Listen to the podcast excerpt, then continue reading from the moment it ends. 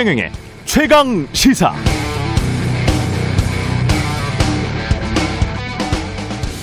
네, 공수처가 이성윤 서울중앙지검장을 관용차에 태워서 청사로 들인 뒤에 피의자 조사를 한 것으로 밝혀졌죠. 관용차는 김진욱 공수처장이 쓰는 대형 세단. 제 기억으론 지금까지 대통령도 대법원장도 장관도 국회의원도 수사기관으로부터 이런 대접을 받아본 적은 없는 것 같습니다. 대체 왜 그랬는지 김 처장은 대변인을 통해서 보안상 어쩔 수 없는 상황이었으나 앞으로 사건 조사와 관련해서 공정성 논란이 제기되지 않도록 더욱 유의하겠다. 이렇게 말했습니다. 김진욱 공수처장님. 공수처는 검사, 판사, 고위경찰, 국회의원 등 고위공직자의 부패 범죄를 독립적으로 수사하기 위해 만든 기관입니다.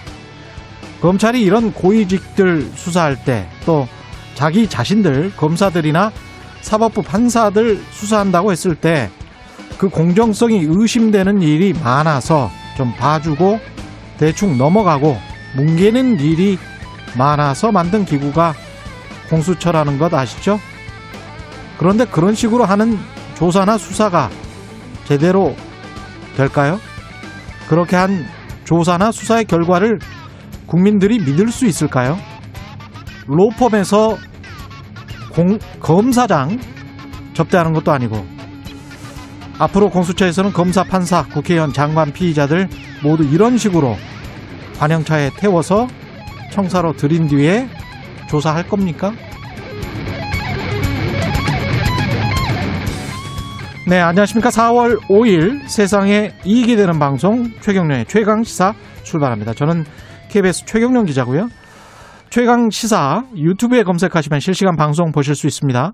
문자 자면은 짧은 문자 50원, 긴 문자 100원이 드는 샵 9730 무료인 콩 어플에도 의견 보내주시기 바랍니다.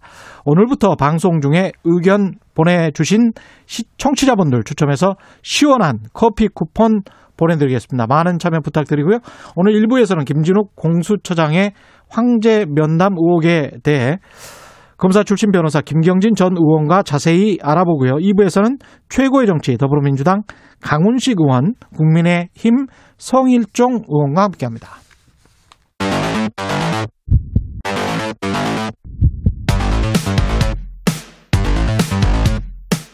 오늘 아침 가장 뜨거운 뉴스 뉴스 언박싱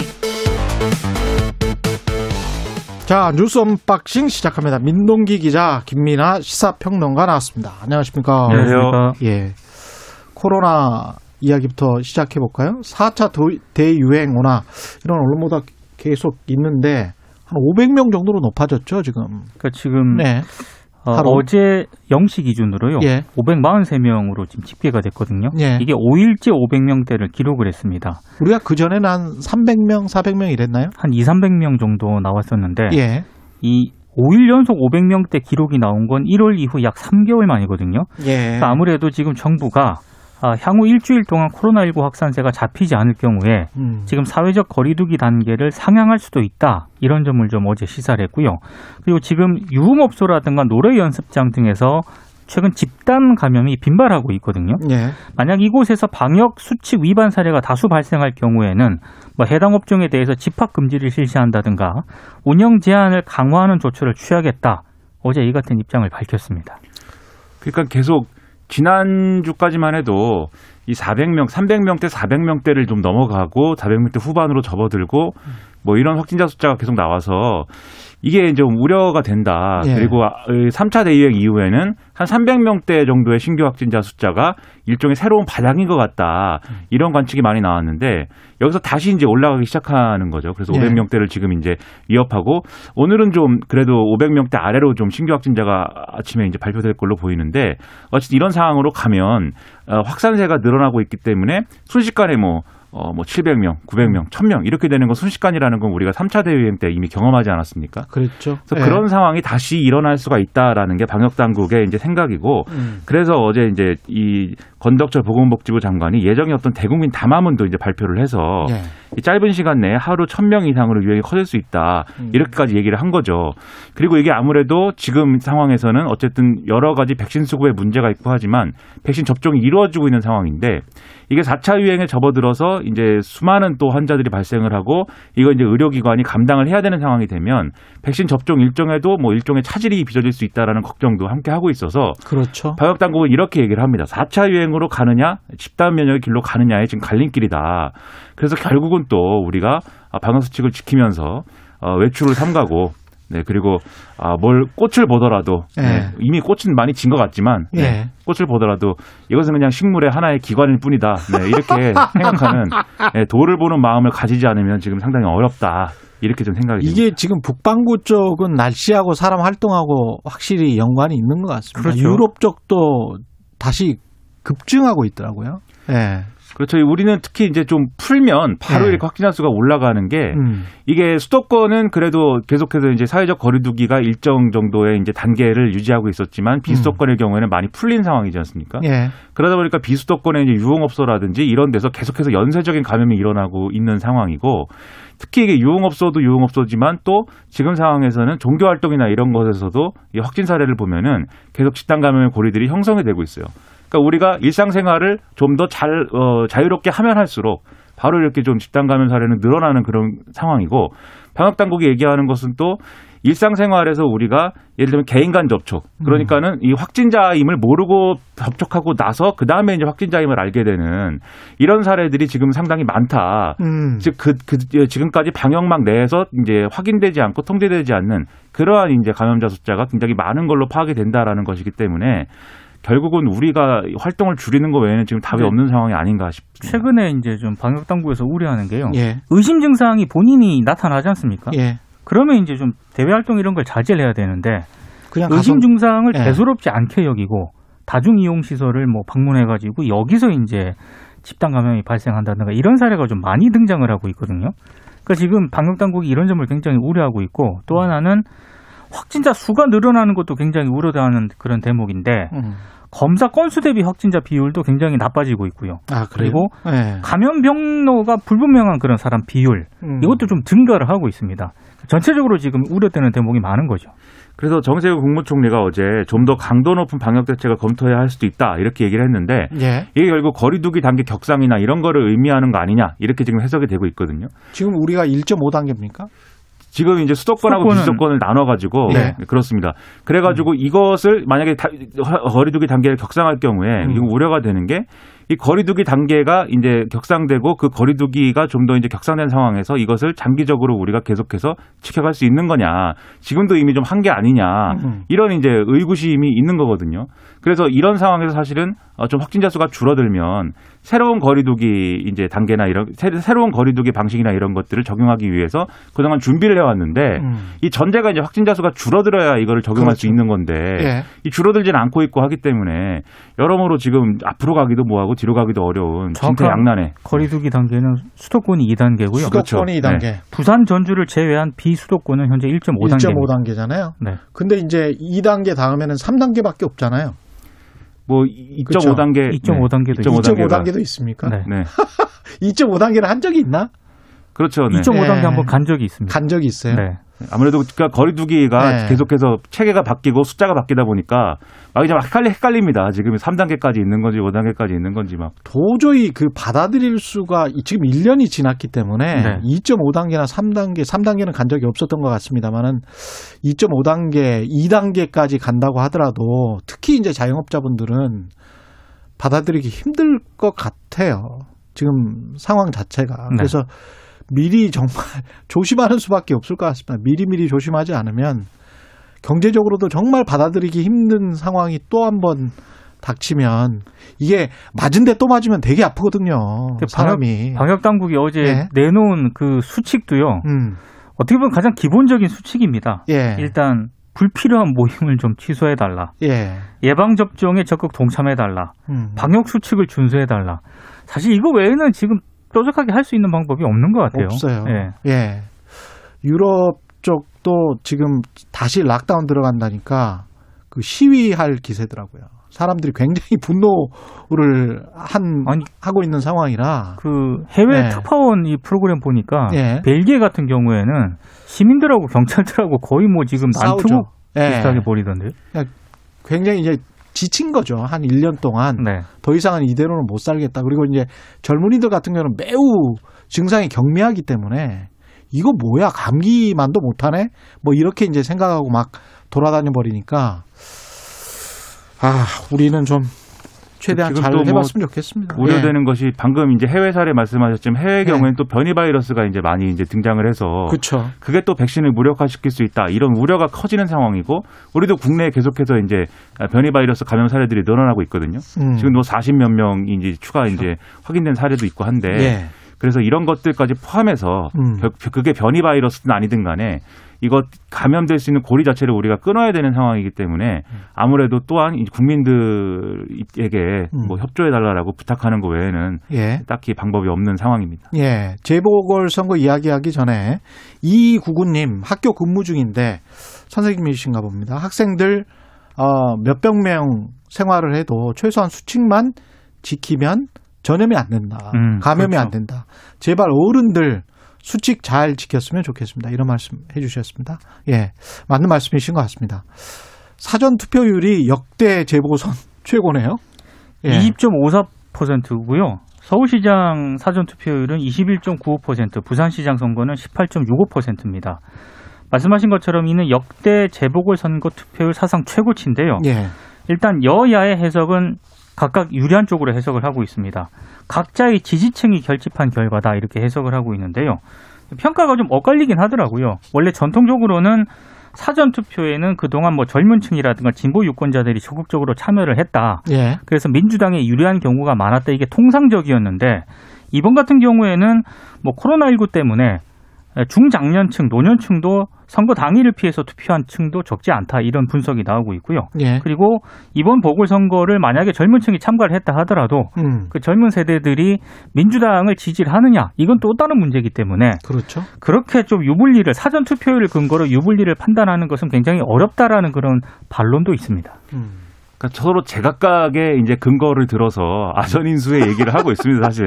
그러니까 결과는 어떻게 나올지 몰라요. 모릅니다. 그렇죠. 네. 이렇게 얘기하면 이런 거고 저렇게 얘기하면 저런 상황이거든요. 예. 그런데 이제 이게 20.54%라는 이제 수치 자체도 좀 이게 좀 모호한 것이 이 수치를 가지고 이제 최종 투표율을 예상을 해본다면 한 50%를 좀 넘기는 수준이 아닐까 이렇게 추정을 하고 있는데 음. 이것도 언론에 나온 예를 들면 여야의 관계자들의 얘기를 보면은 다 또 판단이 다릅니다. 그래서 똑같은 야당 관계자라 할지라도 어떤 사람은 뭐 50% 갖고는 안 된다. 더 음. 나와야 된다. 60% 나와야 된다. 뭐 이렇게 얘기를 하고 자기들이 이기려면 예. 또 다른 사람의 경우에는 50% 넘으면 우리의 승리다. 뭐 이러고 예. 여당 관계자의 경우는 뭐 그 정도 50% 정도는 뭐 예상 가능한 투표율의 숫자다. 우리는 그 정도도 다 대비돼 있다. 이렇게 예. 얘기하는 사람이 있는가 하면 또는 50%를 넘으면은 이거 아무래도 뭐 여러모로 힘든 건 사실이다. 뭐 이렇게 얘기하는 사람이 있고 아. 제각각의 계산과 제각각의 판단이어서 지금 말씀하신 대로 이, 제- 이 사전 투표율만 가지고 그렇죠. 어느 쪽이 유리하다고 얘기하는 거는 상당히 어려운데 기자들이 지금 다 여론조사 전문가들에게 전화를 해서 이걸 물어보고 있습니다. 얼마나 힘이 들까요? 여론조사, 그 여론조사 전문가들. 네. 전문가들도 할수 없이 얘기하는 것 같아요 보니까 그렇죠. 네. 마지못해서. 네. 근데 사실은 모르잖아. 모릅니다 정확하게. 모르잖아. 사람의 마음인 거 아니에요, 이거는. 또 그렇습니다. 그리고 한 네. 3일 남았기 때문에 또 어떻게 바뀔지 몰라요. 저도 아직 투표 안 했는데 고민이야. 아, 저는 사전 투표를 했습니다. 아, 사전 투표 하셨어요? 사전 투표하러 갔더니 네. 뭐 제가 그냥 본 바에 의하면 모든 네. 세대가 다 골고루 나온 것 같더라고요. 저도- 세대를 보면. 저도 그래요? 이렇게 사전 유심- 투표 두분 다 하셨구나. 유심히 봤거든요. 예. 뭐 젊은 층이 많이 나왔다, 중장년층, 노년층이 많이 나왔다라고 할 수 없어요. 음. 정말 각 세대별로 다양하게 나오셨어요. 이게 그- 그리고 이제 이슈 자체도 처음에 그 여야가 든 야당의 정권 심판론과 여당의 국정 안정론. 여기에서 정권 심판 대 거짓말 내지 생태탕론. 뭐 이- 이렇게 지금 바뀌었지. 바뀌어 버렸어요 이게. 그래서 이 상황을 어떻게 또 받아들일지도 알 수가 없습니다. 그 예. 서로의 주장은 예. 민주당은 shy 진보가 분명히 있다. shy 예. 진보가 나오고 있다. 이런 주장이고 그 shy 진보를 왜 분노를 불러일으켜서 예. 투표장으로 이끌어 나오고 있는 것이 바로 오세훈 후보의 내곡동 땅 문제이다. 예. 이렇게 주장을 하고 있는 것이고 오세훈 후보 측은 아니다. 이것은 정권 심판을 위해, 위해 서 중도층이 막 쏟아져 나오고 있는 것이다. 음. 그 분노의 근거는 부동산이다. 이렇게 얘기하고 있는 거죠. 어떻게 될지 흥미진진합니다. 예. 서훈 어, 국가안보실장은 미국 갔었고 정우영 외교부 장관은 중국 갔었고 이랬죠. 네. 예. 그렇습니다.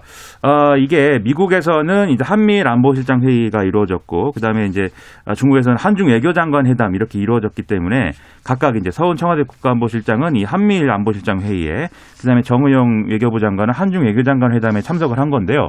사실 여기에 가서 우리가 하고 싶은 말은 뭐 잘 지내고 앞으로 뭐 동맹 관계를 뭐 철저히 하고 또 중국하고도 잘 지내고 뭐 이런 얘기들이 있었겠지만 특히 이제 어, 한미일 안보실장 회의에 가서는 북핵 문제를 어떻게 해결할 것이냐에 대해서 미국의 어떤 좀 적극적인 태도의 변화나 이런 것들을 많이 이제 좀 촉구를 한 그런 상황이었거든요. 왜냐하면 네. 이제 바이든 행정부가 아무래도 대북 정책의 얼개를 아직까지 이제 완결적으로 이제 짜지 못한 상황이고 이게 북한을 계속 압박해가지고 대화 테이블로 이끌고 나오는 그런 전략인 것이냐 아니면 뭔가 획기적인 인센티브를 줘서 북한이 대화에 응하도록 만들 것이냐의 갈림길에 지금 서 있다고 보고 뭔가 미국의 적극적인 행동을 유도하자 이런 거였는데 실 제로 한미일 정상 안보실장 회의에서 이루어진 논의는 그런 것보다는 어, 이 한미일 3국이 잘 이렇게 관계를 잘 개선하고 잘 힘을 합쳐서 이 인도 태평양 안보 문제를 포함해서 이 공동의 우려를 해결하자 이런 이제 정도의 얘기가 이제 나왔습니다. 그건 뭐냐면은 인도 태평양 안보 문제라는 거는 결국 이제 중국에 대한 어떤 태도 그렇죠. 이런 걸 얘기하는 거거든요. 예. 그래서 우리는 북핵에 대해서 얘기를 했지만 북한 문제에 대해서 얘기를 했지만 어, 미국의 관심사는 중국에 맞서 함께 싸우자 이런 분위기였던 것이 아니냐 그런 그렇겠죠. 이제 예. 해석들이 나오고 있고요. 중국하고 미국이 우리 한국을 양쪽 손을 붙잡고 예. 서로 끌어당기고 있는 그런 상황인 것 같아요. 좋아야 그렇죠. 돼요. 이게 싫어야 돼요. 그리고 정우영 정우영 이제 장관도 중국에서 예. 왕이 중국 외교부장하고 이제 회담을 가졌는데 이 자리에서도 이제 그 어떤 한반도의 항구적 평화 정책 그리고 완전한 비핵화 정책 중국이 이런 것들을 좀 도와줄 것이다라고 약속을 했다 이런 얘기를 했는데 중국의 관심사는 또 여기에서는 아, 한국과 중국의 어떤 경제 협력 이런 데에 이제 초점이 맞춰져 있었던 것 같습니다. 그래서 음. 뭐 5G 지적회로 인공지능 이런 분야에서 협력을 강조한다. 여기 이제 반도체도 물론 포함이 되겠죠. 결국 반도체 문제예요. 반도체죠. 예. 예. 그리고 이 반도체 문제는 사실 이 한미일 안보실장 회의에서도 일부 논의가 됐다고 해요. 미국하고도. 왜냐하면 예. 지금 차량용 자- 이 차량용 반도체가 여러모로 수요가 지금 불안정한 상황, 공급이 지금 불안정한 상황 아니겠습니까? 그렇습니다. 예. 이런 문제가 여러 가지 엮여 있어가지고 음. 결국은 이제 자기들 하고 싶은 얘기를 하는 상황에서 미국과 중국이 각각의 하고 싶은 얘기를 하는 상황에서 우리는 가운데서 이렇게 좀 듣고 있으면서 그나마 이제 좀 좋은 얘기를 찾아보려고 했는데 음. 좀잘 안 되고 그리고 이제 각국이 그러면 각각 이제 회의 결과를 발표를 하잖아요. 예. 근데 발표한 내용도 한국이 발표한 내용과 중국이 발표한 내용 다르고 또 미국이 발표한 내용 다르고 뭐 이런 식이거든요. 예. 대중에 또 자기들이 유리한 내용을 자기 외교부가 발표한 내용에는 다 끼워 넣었습니다. 그렇죠. 그러다 보니까 결국 이게 뭔가 공통의 이익을 뭔가 해- 어, 이해관계를 해소하기 위한 그런 회의가 앞으로 되는 거냐. 예. 음. 계속 이렇게 서로 미중의 어떤 힘겨루기에 우리가 사이에 껴가지고 음. 이 국익을 수호할 수 있겠는가 음. 상당히 좀 난감한 상황이 되고 있습니다. 반도체라도 가지고 있기 때문에 이런 그렇죠. 대접을 받는다라고 해석도 가능하지만 예. 이게 정치 외교적인 문제와 결합이 되면 항상 음. 피곤하 거든요. 피곤하긴 한데 이럴 때 또 우리가 이중으로 이익을 챙길 수 있는 방법도 있어요. 제가 이제 경제쇼를 하면서 네.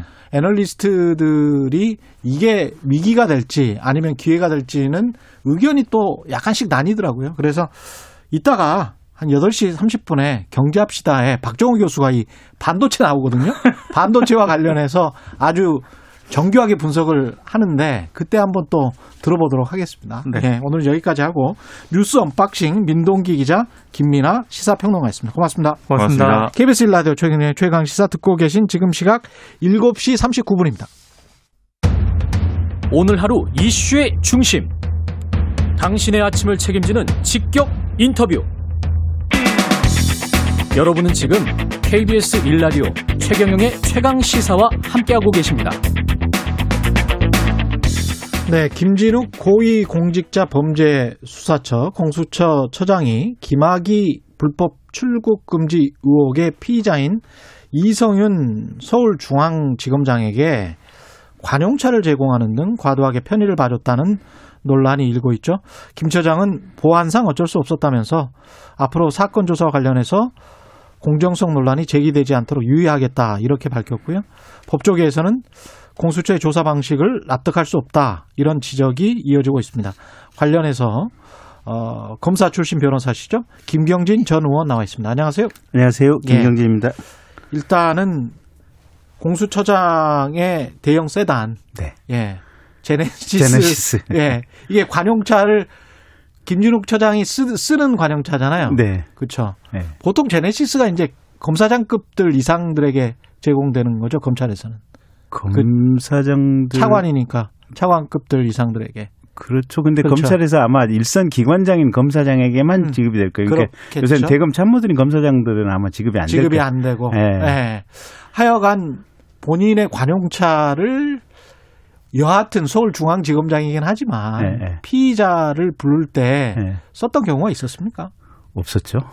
제 기억에도 없었던 것 같아가지고 네. 이게 저도 안 그래서 좀 물어봤어요 변호사들에게 네. 친구 변호사들에게 물어봤는데 체포를 할 때는 보통 관용차를 쓰잖아요 우리가 그렇죠. 소나타 네. 예 관용차를 쓰는데 네. 근데 이게 조사를 할때 예. 피의자 조사를 할 때 관용차를 대줬던 경우가 없었다고 다 그러더라고요. 조사를 했는지도 불투명하죠. 이게 그러니까 이제 조사를 조사를 예. 했다고 하는데 왜- 예. 일단 피의자 피의자 신문 조서가 작성된 건 아니잖아요. 음. 몇월 며칠 날 몇 시 몇 분에 면담했다라고 하는 면담 사실 확인서만 있지. 예. 그 면담을 하면서 무슨 내용의 얘기를 주고 받, 내가 뭘 물어봤고 저쪽에서 이성윤 피의자 피고발인이 무슨 취지로 답변을 했다 이 내용 기재도 없, 없다는 거 아니겠어요 지금? 그거 한 65분 했다는 거. 예, 예. 그, 그러니까 근데 그거는 당연히 기록해야 되는 거 아닙니까? 그렇죠. 이게 지금 한명숙 총리 사건에서도 계속 문제가 됐던 게왜 예. 불러놓고 조서 작성을 안 했냐. 그렇죠. 그, 것 가지고 계속 문제 삼고 있는 거 아니에요 예. 보면. 근데 물론 예. 형사소송법에 음. 또 한명숙 총리 관련해서 너무 과도한 어떤 공세의 측면도 있는데 음. 어쨌든 부르면 조사하는 게 원칙이긴 한데 음. 형사소송법에 이런 규정도 있어요. 불러서 조사를 안 할 수도 있다. 대신 그 경우에는 음. 뭐 때문에 불러서 어떤 내용의 얘기를 주고받은지 그 개요만 면담 보고서 형태로 작성을 해라. 지금 면담 보고서는 있습니까? 그래서? 그러니까 면담 보고서는 있는데 언제 만났다만 있다는 거예요. 아 언제 만났다만 그, 있다. 그 면담했다고 하는 그 내용 자체에 기재가 없다는 거예요, 보면. 음, 그 요약도 없다는 거죠. 그렇죠. 근데 이제 이게 이제 법조계 내에서는 수사라고 음. 하는 게 대단히 민감한 일이잖아요, 보면. 예. 한 사람의 사회적인 운명이라든지 또 피해자 입장에서 보면 전 재산이나 왔다 갔다 할 수 있는 이런 대단히 민감한 사안이다 그렇죠. 보니까 예. 검사나 판사들 같은 경우는 이게 그 사- 어, 이게 이 극단적인 불신과 오해에 시달리는 경향들이 있거든요. 음. 그래서 대부분 검사들은 시- 심지어는 만나면 그냥 아예 녹음 녹화실로 데리고 들어가서 지금부터 너랑 나랑 하는 얘기 다 녹화한다 뭐 이렇게 얘기해 놓고 전 과정을 녹화해 놓잖아요 보면 그렇죠. 참고인도 그렇게 조사를 예, 하죠. 나중에 예. 누군가 딴소리 하지 못하도록 그렇죠. 지금 그렇게 하는 건데 서로 간에. 예. 근데 이 경우는 참 이상한 게 그러니까 이성윤 지검장이 뭔가 할 얘기 있다 이러면 굳이 자기가 갈, 갈 일은 없거든요. 그냥 변호사가 선임이 돼 있으니까 음. 변호인 통해서 자기 입장을 전달을 하면 하면 되는 거고 절차적인 내용과 아, 관련 그러네요. 그러네. 예. 예. 그리고 굳이 이제 사실은 김진욱 공수처장이 공수처장이 사실은 공수처 검사를 겸하고 있으니까 음. 수사하는 검사의 입장에서 불러서 뭔가를 조사하고 싶다 이랬으면 불렀으면 조서를 작성하든지 예. 아니면 최소한 그 면담 보고서에 그 내용이 그게 무슨 내용에 대해서 이렇게 물어봤고 이 사람은 이런 취지로 답변을 하더라. 예. 라고 기재가 있든지. 근데 그것도 아니란 말이에요. 그래서 도대체 음. 뭘 했는 건지 그 불투명해요, 보면. 근데 이게 대변을 통해서 보안 때문에 뭐 차량이 부족해서 공수처장 관용차를 썼다. 이게 이분이 약간 좀 문약한 건가 그런 생각도 좀 드는 해명인데. 수사를 안 해봤기 때문에 그런 것 같아요. 예. 그러니까 아무 경험이 없고 예. 이게 본인의 위치나 본인의 하나의 행동 행동 하나가 그렇죠. 국민들의 민심이나 여론에 얼마만큼 민감하게 작용을 하는지 음. 이 부분에 대한 인식이 전혀 없어서 지금 그런 것 같은데 네, 본인이 공수처장이라는 거를 그리고 공수처장의 행위 그 위, 위상이라는 게 어떤 건지를 잘 모르는 것 같아요. 그렇죠. 이 수사의 엄중성이라는 게 어떤 의미인지를 전혀 예. 모- 아니 우리가 통상 보안하면 이제 음. 검찰에서도 비밀리에 부르는 경우가 있긴 있어요. 예. 근데 그런 경우는 뭐냐면 피해자나 목격자 참고인들이 협박당하는 경우가 있어요 보면 예. 그 경우에는 사실은 조심해야 되잖아요. 그, 그거는 이제 보호, 보호 차원인 거죠. 그렇죠. 보안 겸 보호죠 예. 뭐. 예. 예. 두 번째는 그 이 사람을 조사했다는 게 밖으로 알려지면 음. 본인의 공범이라든지 또는 뭐 가해자라든지 이런 사람들이 아 제가 나가서 조사를 받으면 이런 부분에 대해서 조사를 받았겠다.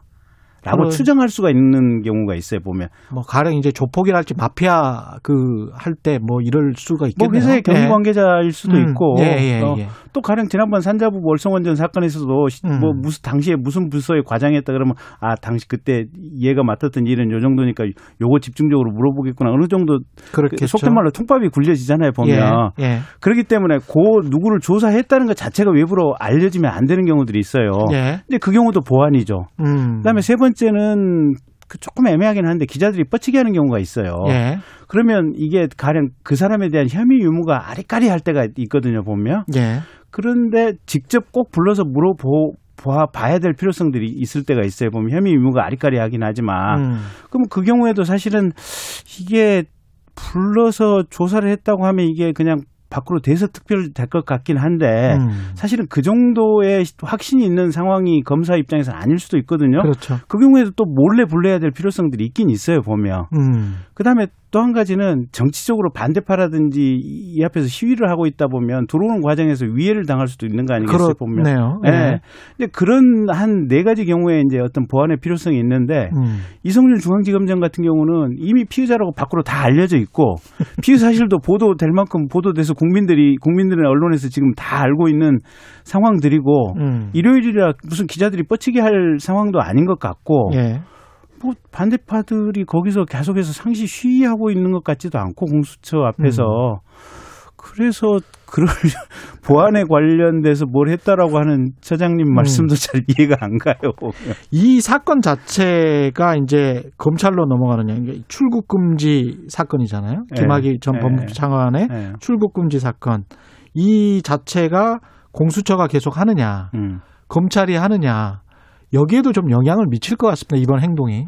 어 그러니까 일단 이제 검찰의 방향은 정해진 것 같아요. 예. 그러니까 뭐냐면 이게 공수처법에 의하면 음. 검사에 관련한 형사 사건은 일단 공수처로 이첩을 하게 돼 있잖아요. 예.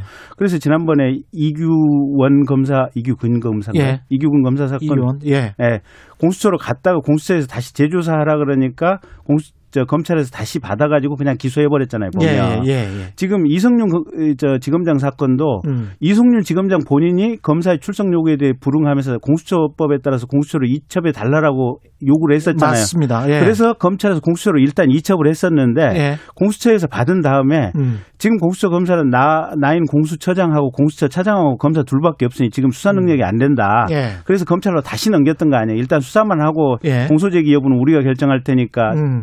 일- 일단 다시 재반송한다고 했던 거 아니에요. 예. 그러면 재반송했을 경우에 검찰은 일단 공수처법에 적, 적힌 대로 공수처로 이첩을 했잖아요. 한 번. 예. 법에 정한 취지를 했거든요. 그럼 공수처가 재반송을 했을 때이 음. 경우에 검찰이 기소를 할 수 있느냐 없느냐 그거는 어떻게 되는 거예요? 요게 법상 애매해요. 애매해요. 애매해요. 예. 그래서 음. 공수처 주장은 어, 그거 지금 공수처법 통과 이후로 예. 검사라든지 법관에 대해서는 우리만 기소할 수 있다. 지금 이게 공수처 입장인 것 같고 예. 검찰 입장은 일단 한번 이첩을 이첩을 검사에 대해서는 했는데 음. 공수처가 니들이 기소 결정을 결정을 안 하고 다시 반송을 한 경우에는 그냥 우리가 기소를 하겠다. 법상 니들만 전속적으로 공수처만 기소할 수 있다는 규정이 없다. 예. 이게 지금 검찰의 입장이에요. 그 예. 그런 검찰의 입장에 따라서 지금 이규근 검사도 지금 기소를 했어요. 보면 이규원 검사. 이규원 검사도 예. 기소를 했어요. 예. 그러니까 검찰도 지금 이성윤 지검장에 대해서 현재 요 상태에서 조사할 수 있다고 판단을 하게 되면 음. 그냥 기소할 거예요. 음. 그리고 근데 이성윤 지검장은 끝까지 아마 출, 이, 일반 검찰의 출석 요구에는 불응할 거예요. 예. 그러면 일반 검찰 입장에서는 갈 길이 두, 가, 두 개지. 체포영장을 법원에 청구해서 체포를 해와서 강제 조, 조사를 하고 조, 저기 기소 여부를 결정을 하든지 음. 아니면 조사 없이 다른 상황만 가지고 기소를 하든지 둘 중에 하나 결정을 할 판인데 어쨌든 이성윤 지검장 기소 저 조사 없이도 이 혐의 유무에 대한 검사의 이릉의 판단이 가능하다라고 판단 어떻게 보면 어떤 증거 판단이 되면 음. 거기에 따라서 지금 현재 그 담당 검사가 결정을 할 가능성이 높아요. 이 절차적 정의에 관련된 문제잖아요. 출국 금지 같은 네. 경우는 그죠? 근데 이- 예. 지금 이성윤 검사장 같은 경우는 음, 당시 바- 그 출국 금지에 관한 문제가 아니고 음. 출국 금지와 관련된 부분에 있어서 어떻게 보면 부당하 부당하 출국 금지 절차가 불법적으로 이루어졌다는 점을 그때 수사하려고 했을 때 음. 이성윤 지검장이 대검 반부패 부장으로 이 수사를 막았다. 아, 그 부분. 그렇죠. 그 직권남용에 관한 부분이죠. 직권남용에 관한 부분이네. 그렇게 예, 되면. 예, 예. 알겠습니다. 이 상황 자체가 어떻게 보면 처음 공수처가 지금 설치가 됐고 공수처가 자리 잡는 과정에서 일어나 버렸기 때문에 네. 공수처의 위상에도 상당한 영향을 끼칠 수밖에 없을 것 같습니다. 어떻게 보세요? 그게 일단 국민들이 보기에는 음. 저게 저렇게 약 나약해 빠져가지고 수사하겠나? 제가 보기에도 그렇게 좀 아니, 보여서 검- 검사들 수사하려면요. 예. 아예 우리 조국 사건 수사할 때 보셨잖아요. 심지어는 음. 이게 범죄자 수사하는데 사법 개혁한 검찰 개혁이 한다고 수사동 가서 촛불 시위까지 하잖아요. 정치적인 압력까지 넣는 거 아니에요. 음. 아 이게 보통의 무슨 이 대기업 그룹의 오너라든지 삼성그룹 뭐 수사한다고 했을 때 네. 삼성 아니어도 그냥 이 웬만큼 돈 있는 무슨 기업이라든지 음. 웬만큼 장급 때는 피의자나 국회의원 하나 수사한다고 했을 때도요. 오만 작군데서 청탁, 부탁, 심지어는 저 초등학교 때 불알친구까지 찾아내가지고 청탁을 한다니까요. 아 놀라워요. 근데 예. 그거는 왜냐면 예. 그 사람들 입장에서는 음. 사회적인 수명이 모든 게 다 걸려있기 때문에 정말 음. 생과 사의 필사의 문제예요. 나의 사회적인 인격이 사냥당한다고 치면 음. 내가 나쁜 일을 해서 처벌받는다 이런 의식은 없어요. 나는 이 음. 순간에 무조건 살아남아야 된다. 이 범죄자 입장에서는 그 생각밖에 없는 거예요. 근데 이제 조국 사건 말씀하셔서 음. 그렇습니다만 조국 사건만큼 모든 사건을 다 그런 식으로 철저히 수사하거나 발본세거나 하지 않았기 때문에 검찰이 또 의심받는 측면도 있었던 거 아닙니까? 아니 그래서 예. 그렇게 힘든 상황을 검찰이 넘고 넘어왔는데 음. 이 정도 서울 차기 검찰총장이 될지도 모른다는 현재 문재인 대통령하고 경희대 동문이기 때문에 대통령님의 사랑의 눈길이 듬뿍 꽂- 꽂혀 있다는 중앙지검장 하나 수사하는데 이렇게 심약해가지고 관용차까지 보내서 별도 면담 보고 뭐 이 면담 보고서 내용도 없는 이, 이 정도를 할 정도의 공수처라면. 도대체 예. 이 억세게 이 범죄와 전쟁을 하고 이 해야 되는데 뭘 얼마나 제대로 할 수 있겠느냐 이런 문제가 생기는 거죠. 이 관련해서 이제 일부 변호사들, 뭐 검사 출신 변호사들 같은 경우는 공수처 폐지론까지 거론하고 있는데 어떻게 보세요? 저는 애시당초 음. 공수처가 지금 김진욱 공수처장 얘기도 1년에 한세건 정도 하겠다 그랬잖아요. 예. 많이 못해요. 숫자라든지 이런 것들이. 지금 그리고 지금 수사, 검사라고 할 수 있는 게 검수처장과 공수처장이라는 거예요. 공수처 예. 인사 검사들이 20명이 다 임관이 된다고 하더라도 예. 지금 수사가 완전히 인권보호 프로토콜을 지키지 않으면 수사 음. 자체가 파괴되는 상황이기 때문에 검사든 공수처, 검찰이든 공수처든 어. 공수처가 다 궤도에 오른다고 하더라도 김진욱 차장 얘기가 1년에 한세건 정도 하겠다 그랬거든요. 음. 많이 못해요 사건을 할 수 있는 그런 상황이 아니에요. 예. 그래서 공수처는 제가 볼 때는 그냥 일반 사건 하지 말고 예. 딱 검찰 비리, 법원 비리, 이런 사법계 비리 정도만 거기에 매진해서 하는 걸로 법 법의 어떤 수사 대상도 그렇게 바뀌었으면 좋겠고 그게 몇 명인가요? 한 2, 2 3천 명 되나요? 전국의 검사가 판사, 한 검- 검사. 2천 명 되고 그렇죠. 판사까지 한 5천 명 되겠네요. 5천 명 됩니까? 예. 그거 처리하는 것도 거의 불가능에 가까울 거예요. 20명 검사가 20명 검사가. 그렇죠. 사실은 검찰이나 지금 법원 앞에서 공수처가 예. 능력에 비해서 능력은 많을 것만 한데 그 법에 주어진 어떤 해야 될 책무로 치면 음. 태산을 다 바치고 있는 이렇게 입법이 돼 있어요 보면. 예. 근데 이게 제도가 제도나 기구가 만들어진 것뿐만 아니라 이 수사 능력이 비양되고 내부적인 협업 네트워크라든지 문화라든지 수사. 예, 보조 시스템이 만들어지려면 음. 적어도 10년 이상의 긴 세월이 지나야 지금 검찰 얼추 비슷하게 뭘 할 수 있는 얼개가 생길 거예요. 알겠습니다. 오늘 말씀 감사하고요. 검사 출신 변호사 김경진 전 의원과 이야기 나눴습니다. 고맙습니다. 고맙습니다.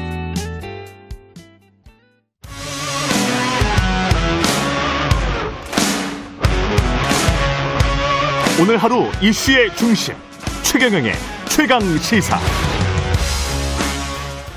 네, 최경령의 최강 시사 2부 시작합니다. 먼저 라디오 정보센터 뉴스부터 듣고 오겠습니다. 4.7 서울시장 보궐선거를 이틀 앞두고 더불어민주당 박영선 후보와 국민의힘 오세훈 후보가 마지막 토론에서 맞붙습니다. 박 후보와 오 후보는 오늘 오후 2시부터 한국방송기자클럽 초청 토론회에 참석합니다. 오늘 토론회에서 박 후보는 오 후보가 처가 내곡동 땅 측량 등과 관련해 말을 바꿨다며 오 후보의 해명을 파고들며 거짓말 의혹을 거듭 부각할 것으로 보입니다.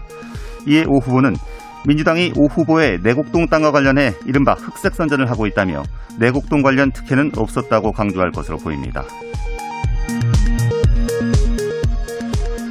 서울시 소방재난본부는 4.7 재보궐선거에 대비해 내일부터 특별 경계근무를 한다고 밝혔습니다. 이번 특별 경계근무는 내일부터 개표 종료 시까지 소방재난본부 및 소속 소방서가 실시하며 소방서장 등은 긴급 상황에 대비해 비상 연락체계 유지 및 신속 대응 체계를 가동합니다. 미국 내 코로나19로 인한 사망자는 크게 줄어들었지만 신규 확진자는 증가하고 있습니다. 미국 내 코로나19로 인한 사망자 수는 지난 일주일간 하루 평균 850명대로 지난 1월 중 하루 최대 4,400여 명의 사망자가 나왔던 것에 비하면 사망자 수는 눈에 띄게 줄고 있는 상황입니다. 하지만 신규 확진자는 1월 이후 꾸준히 감소세를 보이다 지난달 말부터 다시 늘고 있습니다. 코로나19 백신 접종을 통해서 집단 면역을 선언했던 이스라엘군이 개인용 방역 수단인 마스크를 벗는 실험을 진행합니다. 이스라엘 포스트 등 현지 언론에 따르면 이스라엘 보건부와 군 당국은 현지 시간 5일부터 일부 부대에서 마스크 미착용 실험을 진행합니다. 실험 대상은 코로나19 백신 2회차 접종을 마친 뒤 일주일이 지났거나 감염 후 회복된 병사의 비율이 전체 병력의 90%인 부대입니다. 라디오 정보센터 뉴스 아나운서 최수진이었습니다.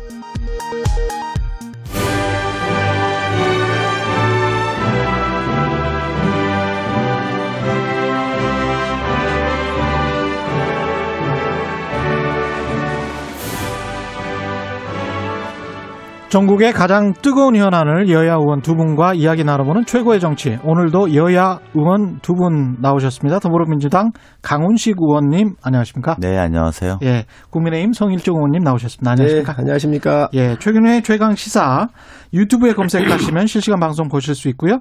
스마트폰 콩으로 보내시면 무료입니다. 문자 참여는 짧은 문자 50원, 긴 문자 100원이 드는 샵 9730 무료인 콩 어플에도 의견 보내주시기 바랍니다. 선거 재보궐 선거 이야기 들어가기 전에 김진욱 공수처장 아, 방금 전에 이제 김경지 전 의원이랑 약간 이야기 나눴는데요. 그 두 분 의견도 좀 궁금해서 관용차에 태워서 청사료 드린 다음에 조사를 했고 조사도 조사 기록도 거의 안 남긴 걸로 지금 돼 있는데 이 어떻게 보십니까? 두 분 먼저 성일정 의원님 강훈식 의원님이 먼저 하라고. 강 의원님 먼저 하시죠. 그 김경진 의원께서 좀 잘 못 알고 계신데요.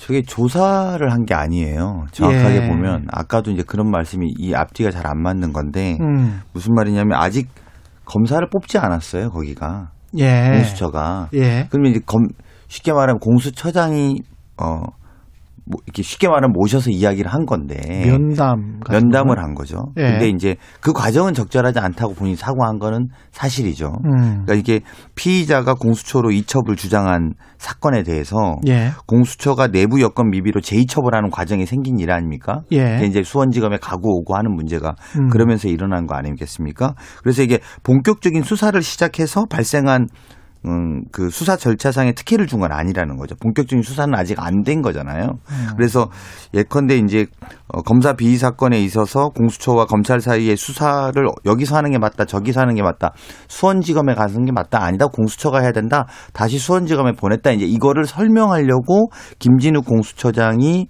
이성윤 중앙지검장을 부른 거죠. 근데 그 음. 과정에 차를 태워서 한 것은 특혜 시비가 있고 그것은 부적절한 거라고 사과를 한 겁니다. 예. 그러니까 이게 수사가 시작됐다면 아주 엄중한 문제가 되는 거죠. 예. 그게 이제 지난 정권에 있었던 우병호 사태 같은 겁니다. 음. 수사를 했는데 우리가 그 되게 도도한 태도로 예. 수사를 받는 장면의 사진이 있지 않았습니까? 예. 근데 이거는 수사 시작이 안 된 겁니다. 그리고 음. 아마도 이번 주에 검사 임용을 한다는 거 아니겠습니까? 예. 그리고 이제 검사 임용이 되면 수사가 되겠죠.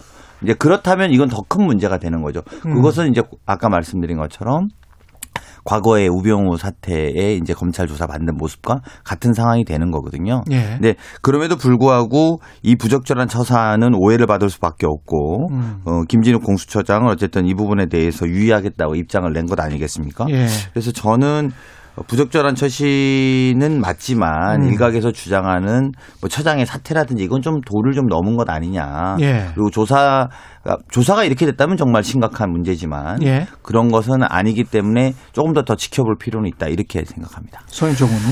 예. 만약에 면담을 했다 그러면 정말 큰 문제지요. 검찰에서 네 번 소환을 요청했는데 불응을 한 사람이 이성윤 검사장이에요. 그렇잖아요. 음. 그런데 이 검사를 수사하고 있는 공수처의 장이 면담을 수사하기 전에 면담을 한다? 이런 선례가 있었나요? 있을 수가 없는 얘기입니다. 전혀 이거 있을 수가 없는 이야기를 지금 현재 공수처가 출범하자마자 이런 일을 냈다고 하는 건 참 부끄러운 이야기지요. 또 이게 굉장히 문제가 많습니다. 왜 그러냐면 김진욱 처장 이야기는 이성윤 처장이 요청을 해서 만났다 그러고요. 예. 이성윤 처장은 아니다. 김진욱 공수처장이 불러서 보자고 면담을 요청해서 자기가 갔다고 하는 거거든요. 음. 이 있을 수 없는 얘기. 왜 이게 틀리냐는 거지요. 이게 지금 한 사람은 검찰의 실세고 한 사람은 공수처장이에요. 이 공수처장은 이 지금 피의자 신분에 있는 이 사람을 면담을 한 것 자체도 문제가 되지만 두 사람의 이야기가 나오는 게 틀리다는 거예요. 또 보안상 얘기를 하는데 도대체 무슨 보안이 필요하지요? 왜 보안이 필요하지요? 지금 검찰에서 수사를 받아가지고 네 번 나가지 않은 사람이거든요. 이 사람을 부르는데 공수처장이 부른다고 조사를 하기 위해서 불렀다 그렇다고 한다면 어떠한 이유로 무슨 보안이 필요한 것이죠? 그런데 지금 공수처장이 차를 내보내서 5급 비서관까지 내보내가지고 정말로 007 작전을 방불케 하면서 모셔온 거예요. 음. 이러한 수사를 조사를 국민이 받아본 적이 있나요? 있을 수 없는 일이 지금 대한민국 권력의 신부에서 이루어지고 있다. 정말로 이, 이 국민들께서는 도저히 납득할 수 없는 일들이 벌어지고 있는 겁니다. 그리고 조사를 했다고 한다면 예. 조사 기록 하나, 녹화 기록이 하나도 없잖아요. 음. 이거는 다음에 굉장히 중요한 겁니다. 그래서 김도우 의원이 국회에서 물어봤거든요. 조사했냐? 조사했다 그랬거든요. 그러면 조사 기록을 내놓아야 될 거 아니에요. 조사할 때에 다 녹화를 하게 돼 있잖아요. 그 어떤 것도 지금 현재 논리적으로 맞는 게 없습니다. 이거는 정말로 이 대통령의 이 대통령한테 굉장히 부담되는 일이라고요. 대통령의 힘을 믿고 이렇게 하고 있는 거 아닌가. 정말 국민들이 납득할 수 없는 일들이 지금 공수처에서 벌어지고 있습니다. 이 지금 상황은 사실은 이제 검찰이 공정하게 못하니까 공수처를 만들었다 이렇게도 이제 현실적으로는 이야기할 수 있겠는데 공수처가 시작되자마자 이런 일이 발생을 해버리면 공수처의 위상이 굉장히 공격을 받을 수밖에 없는 상황인 거는 마- 맞는 것 같고 공수처가 어떻게 보면 검찰과의 자리 싸움이라고 해야 될까요? 앞으로 이제 모든 수사에 있어서 자리 싸움을 할- 할게 하게 될 텐데 뭐가 이제 중대 범죄냐 가지고도 이야기를 할 것이고 근데 그 싸움에서 굉장히 좀 많이 뺏긴 것 아닌가 그런 생각도 좀 듭니다. 위상이 약해질 수도 있을 것 같고. 예. 그 저는 뭐 예. 그런 지적은 불가피하다고 봅니다. 예. 그래서 그리고 그런 부분에 아마 사과를 한 거다 전 이렇게 보는 거고요. 예. 그래서 사실은 이제 말씀대로 이게 뭐 조사다, 행정이다 뭐 이런 거 이전에 어쨌든 음. 모시고 갔다 안 모시고 갔다라는 것 자체가 국민들 눈높이에는 안 맞는 거죠. 그렇죠, 그렇죠. 그거는 뭐 저는 피할 수 없는 지적이라고 봅니다. 음. 그리고 그런 부분에 있어서 어 실- 특히나 우리가 왜 공수처가 필요했느냐? 예. 뭐 그냥 대표적으로는 최근에 있었던 99만 원 불기소 세트 아닙니까? 이제 그런 것 때문에 그리고 이제 과거 기사에도 그런 게 있었습니다만 검사의 기소율은 0.0.13%예요. 예. 일반인들 기소는 40%거든요. 음. 그럼 검사를 과연 어떻게 할 거냐 이런 것들이 검찰 개혁에 굉장히 중요한 걸림돌이었는데 특히 공수처장이 이런 어, 처신으로 해서 지적을 받는 것 이건 굉장히 아픈 지적이죠. 굉장히 그리고 아프죠. 아프고 예. 그런 면에서 검찰 개혁을 제대로 할 수 있느냐 말이죠. 이런 음. 비판의 지점은 어, 정말 좀 숙고하고 자성해야 될 거라고 봅니다. 하지만 이것 전체가 마치 검찰이 잘했다라는 논리로 치환되기에는 적절하지 않은 지점이 있고 오죽하면 어제 대법원이 입장 냈지 않습니까? 법원의 판단도 들어봐야 되는데 이런 경우에 어디가 아 그러니까 이, 이 검사에 대한 재판을 어디가 하는 것이 맞느냐. 음. 그래서 공수처냐, 예. 검찰이냐. 이걸 가지고 이 사건의 본질은 최초로 올라가면 김학의 별장 성폭행 의혹, 의혹 사건이죠. 예, 그거 가지고 예. 출국 금지 과정에서 당시에 음. 반부패 강력 부장이었던 이성윤 지금 이제 중앙지검장이죠. 예. 출금 사건의 수사 중단 외압을 행사했다. 라고 시작되면서 이게 고발된 거 아닙니까? 예. 그래서 이 고발을 가지고 검찰이 우리가 조사를 하다가 공수처가 지금 생겼어요. 음. 생겼는데 아직 완성은 안 됐지 않습니까? 예. 그래서 아직 검사가 없는 상태예요, 공수처는. 그래서 이게 공수처가 하는 게 맞다. 이렇게 하고 돌려보냈더니 공수처에서 아니다, 검찰이 해라. 이랬더니 기소를 해버린 거예요. 이 상황 과정 속에서 이 행정적인 절차를 설명하면서 생긴 문제인데 문제는 이 부분을 가지고 이 전체를 다 싸잡아 갖고 무슨 무슨 예를 아까 이제 우리 성일조 의원님 말씀하신 것처럼 뭐 정권의 뭐 핵심부의 뭐 이- 이런 이런 문제는 아니라는 거고요. 그래서 저는 다만 그럼에도 불구하고 검찰 개혁을 아주 중요한 과제로 다뤄야 되는 공수처의 처장이 부적절한 처신 본인이 사과를 했음에도 이런 부분의 이후의 기세에 있어서는 좀 어, 중요한 포인트를 그렇죠. 놓쳤다 이렇게 봐야 된다고 봅니다. 이게 공수처장이 차를 내보내서 서울중앙지검장 검찰의 최고 실세를 갖다가 모셨냐 안 모셨냐 음. 이것도 적절하지 않지만 예. 문제는 이 사람이 서울중앙지검장이 피의자나 피의자잖아요. 예. 검찰 자체 조직 내에서 네 번의 불응을 한 사람인데 소환을 이러한 이게 지금 현재 공수처장은 피의자를 만날 수가 없습니다. 어떻게 만나죠? 어떤 법적 근거죠? 음. 그리고 왜 부르죠? 면담을 왜 하지요? 이게 핵심이에요. 예. 차량을 타고 안 타고 그것도 적절하지 않지만 그건 음. 오히려 부수적인 문제예요. 공수처장은 검찰 같은 사람들을 검찰을 견제하기 위해서 만든다라고 처음부터 이 설립 취지를 얘기했거든요. 예. 그런데 그 검찰을 불러오는데 어떠한 법적 근거와 왜 불렀는지 조사를 했는지 수사를 했는지 음. 기록도 안 남기고 아무것도 안 한 이러한 불법 법적 근거가 없이 행하고 예. 그리고 두 사람이 얘기가 틀린 거 아닙니까? 그래서 이 사실 자체가 아주 불법이고 문제가 있는 것이지요. 예. 이걸 얘기하는 것이지. 예. 사실 뭐 차량을 타고 나오고 안 타고 안 타고 이런 것보다는 본질의 문제를 가야 한다는 거예요. 그래서 예. 만날 수 없는 사람을 만난 겁니다. 음. 이 부분에 대해서 공수처의 설립 취지, 이제 시작하는 국가기관으로서의 기능과 또 기과, 국가기관으로서의 최고의 첫 번째 사건의 기관장으로서 결코 바람직하지 않고 이것은 엄청난 문제가 있다는 것이죠. 사퇴해야 된다고 보세요? 지금 사퇴 요구를 하고 있지만 음. 사실 이러, 첫 번째 이러한 법적 판단이나 하면 안 되는 일을 한 사람 자체에 대해서 사퇴가 요구, 사퇴 요구가 나오고 있다고 하는 것은 저는 충분히 근거가 있다고 생각을 합니다. 알겠습니다. 재보궐 선거로 넘어가겠습니다. 예. 일단 뭐 지난 금요일, 토요일 이틀간 사전 투표율 진행됐는데 20.54% 재보궐 선거 역대 최고 사전 투표율입니다. 이게 어떻게 된 건가요? 뭐라고 해석해야 될까요? 이게 예. 여당 먼저 하시죠. 아니, 매번 형님 먼저 아우 먼저. 예, 형님 먼저 아우 먼저입니다. 예. 그 저희로서는 예. 그 실제로도 뭐 이게 이제 이번 선거에 뭐 그 재보궐 선거 투표율이 높았 건 자체에 대한 의미 부여 이전에 예. 이번 선거가 뜨겁게 이제 아예 제, 그 사전 투표가 좀 자리 잡고 있고 또 뜨겁게 붙고 있는 거는 확실한 것 같습니다. 이게 예. 뭐 야당 지지층만 많이 나왔다는 해석이나 또는 여당 지지층이 많이 나왔다는 해석 이전에 어쨌든 선거가 굉장히 뜨겁다. 예. 저는 이렇게 보는 것이 좀 합리적이라고 보고요. 어, 저희로서는 이렇게 해석하죠. 저희가 뭐 유리하게 당연히 해석하겠습니다만 예. 민주당으로서 네, 예. 부동산 정국에 실망은 했습니다만 그래도 오세훈 후보 찍는 것은 문제 아니냐라는 사람들이 인식이 있는 샤이 진부들이 나와서 투표하고 있다라고 저희는 해석하고 있고요. 예. 그리고 뭐 과거로 그래도 갈 수는 없지 않느냐는 문제인식은 확신된 것 같습니다. 그래서 물론 부동산 정국의 관리를 잘못한 여당의 잘못도 있습니다만 그렇다고 셀프 보상 받은 어, 그런 후보를 찍을 수 없는 거냐는 인식들이 확산되고 있고 예. 또 관련 증인들이 본인들이 아무리 덮으려고 해도 증인들이 계속 나오고 있는 것은 음. 그건 뭐 사실인 것은 불가피한 것 같다. 예. 다만 이런 문제에 있어서 투표장에 누가 많이 나갔느냐라는 것들이 관전 포인트인데요. 예. 저희로서는 저희가 좀 더 많이 나오고 있다 또는 이렇게 생각하고 싶고 또 그렇게 믿고 있습니다. 뭐 여든 야든 다 자기들 유리한 쪽으로 해석하게 돼 있지요. 뭐 이게 옛날로 따지면 전쟁이니까 예. 지금 다 유리한 그런 그 눈으로 보기 보는 게 음. 저는 뭐 진영에 따라서 충분히 그럴 수 있다고 보여집니다. 그런데 어, 아무래도 이 방송을 듣고 계신 많은 국민들께서 계시기 때문에 논리적 근거로 좀 말씀드리는 게 맞지 않겠나 싶습니다.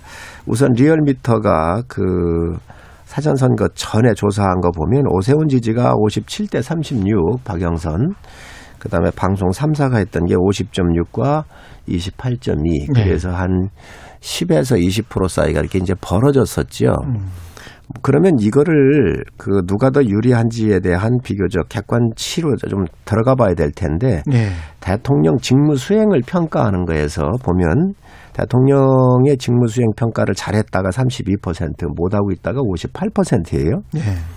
그리고 정권 심판론이 이 정권을 심판하자고 하는 게 55%고 아니다. 이 정권이 그냥 유지할 수 있도록 심판받지 않, 하지 마, 파- 아, 심판을 받지 않도록 하자고 하는 게 35%거든요. 그게 방송 3사 겁니까? 정권 심판론은 요거는 저 갤럽 거예요. 예, 갤럽 예, 겁니까? 그래서 지금 오세훈 후보의 지지율이나 또 박영선 후보의 지지율이 음. 박영선 후보의 지지율은 대통령의 국정 수행 지지 지지하고 있는 능력 음. 또 정권을 심판받지 아니하고 이 정권한테 맡기자라고 하는 그 율하고 비슷하고요. 예. 그리고 오세훈 후보의 지지율은 정권을 심판하자고는 55%에 가깝고 음. 또 대통령 부정평가의 58%에 가깝습니다. 예. 그래서 이 모든 추세선들이 일직선을 향- 정방향을 아주 음. 일직선을 향하고 있는 것이죠. 그래서 예. 비교적 그 이 흐름에서는 견고한 거 아닌가 하는 생각이 좀 들고 이런 여건으로 봤었을 때 비교적 이- 이번에는 심판하자고 하는 분들이 음. 마음이 좀 많이 이렇게 현장으로 나오지 않았겠나 하는 게 저희 판단입니다. 그게 이제 뭐 일단 두 가지는 확실한 것 같습니다. 야당도 이제 여론조사를 믿기 시작해서 참 다행스럽습니다. 원래 조금 안 믿으셨잖아요. 지난 한 4, 5년 동안. 이제 여당의 샤이진 법을 또안 아닙니다. 믿기 시작해요. 그 문제는 아니고 예. 제 이야기는 그 예, 말은 선거 아니고 결과가 나오면 이제 부정선거라는 이야기는 이제 우리는 안 아, 합니다. 안- 적어도 안 그런. 정도 수준은 예. 아니고요. 아, 저희도 부정선거 이야기를 공식적으로 네. 한 적이 아무튼 없습니다. 예. 두 번째는 종로 선거 때 오세훈 후보가 한 20% 가까이 이긴다고 그 지난번 종로에서 오세훈 정세균 예. 붙을 때 마지막 그 투표 그 마지막 여론조사에서 한 20% 가까이 이긴다고 그랬다. 예. 결국은 졌었죠. 음. 그리고 그 다음에 광진구 선거에서도 얼마 전 1년 전에 있었던 네. 선거에서도 졌었어요. 근데 그때도 그 당시 정세균 후보가 이제 의장이 됐죠. 그 선거에 이기고 나서. 근데 여론조사의 결과값이 잘 뒤집혀지는 후보예요. 오세훈 후보가. 다른 후보가 다 그런 건 아닌데요. 잘 뒤집혀지는 후보다. 그리고 그럼 뭐 객관적인 증거가 다 그랬으니까요. 그래서 그렇게- 그렇게 그런 부분에 그냥- 대해서 그냥 아니 그러니까? 숫자를 말씀하시니까 숫자를 말씀하시니까 너무 그렇게 그 후보에 대한 왜냐하면 또 후보가 그렇게 진실되지는 예. 않거든요. 그래서 그런 문제가 생기는 후보니까 뭐 예. 결과는 좀 열어보면 알겠다라고 저희는 생각을 하고 있고요. 그리고 어쨌든 뭐 그럼에도 불구하고 막 판에 어느 지지층이 많이 남으느냐 예. 이게 사실은 관건이라고 봅니다. 이게 굉장히 간단한 이야기인데요. 음. 그 박영선 후보의 지지율을 40%로 잡아도 예. 서울 시민 전체가 840만 정도 되거든요. 유권자가. 예. 그럼 40만으로 잡아도 한 320만 명 되지 않습니까? 예. 근데 실제로는 50%가 투표하니까 420만 명 정도가 그렇죠. 투표할 거고요. 예. 그중에 50% 투표는 210만 명입니다. 음. 지금 즉, 즉 바꿔 말하면 박영순 후보를 40% 지지율로 잡아도 예. 전체 나올 수 있는 표수는 있는 거예요. 승리의 211%의 퍼센트 211만 명의 표, 즉 50% 이상의 지지층은 갖고 있는 거죠. 즉 어디냐? 그렇게 계산하시는군요. 예. 네, 그러면 누가 어느 쪽이 더 많이 나오느냐 문제입니다. 그래서 음. 이제 뭐 샤이진보다 샤이 보수다 이런 것의 핵심 쟁점은 예.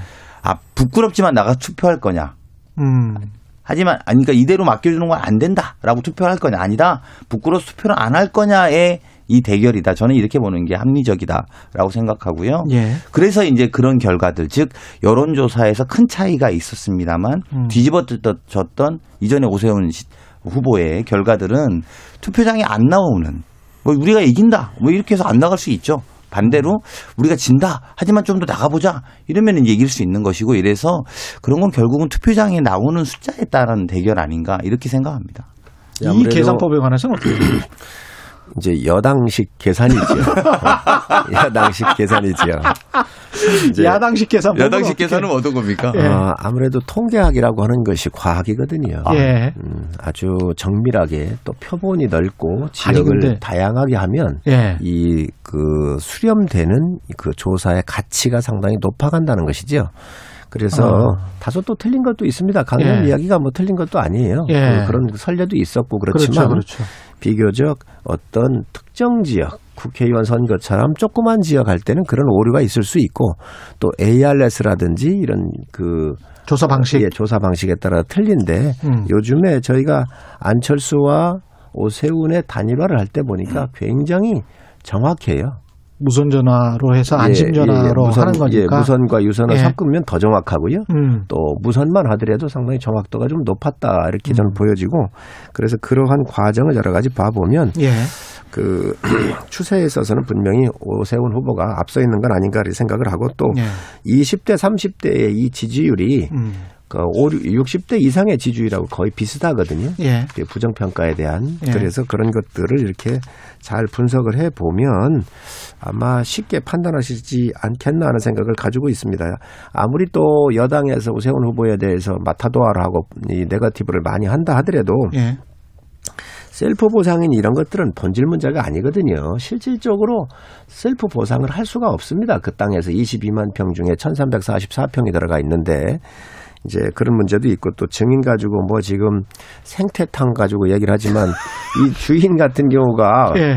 4일인가요? 먼저 3월 29일 날 일요신문하고 또 얘기를 하면서 어떻게 하느냐. 예. 나는 오세훈이 모른다. 장사하면서 나는 주방에 있었다라고 또 그 얘기를 명확하게 했어요. 그게 녹음으로 지금 다 나와 있는데 오늘 저, 저 생태탕집 아들이 기자회견 한다고 하지 않았습니까? 그렇죠. 이제 저렇게 네. 이 선배님 그 순서를 정확하게 알고 계셔야 되는데 예. 3월 29일 날 그 실제로 그 이류 시사랑 그 인터뷰를 한 내용 일, 이제 이 부분 갖고 야당이 이야기하는 거예요. 예. 예, 본인 그 어머니 해명 그러니까 본인의 이야기는 29일 날 통화를 했고 이류 시사가 29일 날 통화를 했고 뉴스공장은 4월 2일 날 했다는 거예요. 예. 근데 어머님 말씀은 29일까지 왜 그렇게 이야기했냐 29일은 모른다고 했던 분이 음. 4월 2일 날 그러니까 뒤가 뉴스공장이에요. 예, 뒤가 근데 그 앞에. 거를 지금 가지고 야당이 이야기하는 거예요. 예. 그래서 아, 아, 기자들이 하도 전화 오니까 난 모른다고 하고 전화를 했다. 음. 전화 안 오게 하려고 모른 척 했었다. 아. 이게 이제 29일까지 어머니 입장이었던 예. 거예요. 그래서 그 이후에 4월 2일 날 입장은 달라진 게 없어요. 그 뒤로 새로 보도된 게 없고. 그래서 옛날 걸 가지고 지금 또 이야기할 정도로 그러니까 거짓말이 거짓말을 낳는 거예요. 저는 그런 이야기는 도움이 안 되니까 하지 마신 게 전 낫다고 보고 음. 그리고 셀프 보상 문제만 해도 그렇잖아요. 셀프 보상 아니다. 아니 그린벨트 땅 풀었어요. 셀프 자기 지역인지 몰랐다. 그- 본인이 우리가 셀프 보상이 아니냐 이랬더니 땅의 존재도 위치도 몰랐다 그런 거 아닙니까? 그러다가 지금 증인이 계속 나오는 거 아닙니까?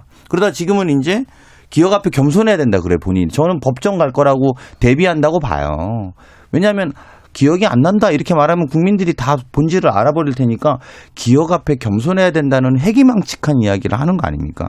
그래서 저는 그러면서 거기에 사퇴도 걸고 정계 은퇴도 걸은 건데 손바닥 뒤집듯이 약속이나 이야기를 바꾸지 않으려면 그냥 팩트만 잘 이야기하면 되는 거고요.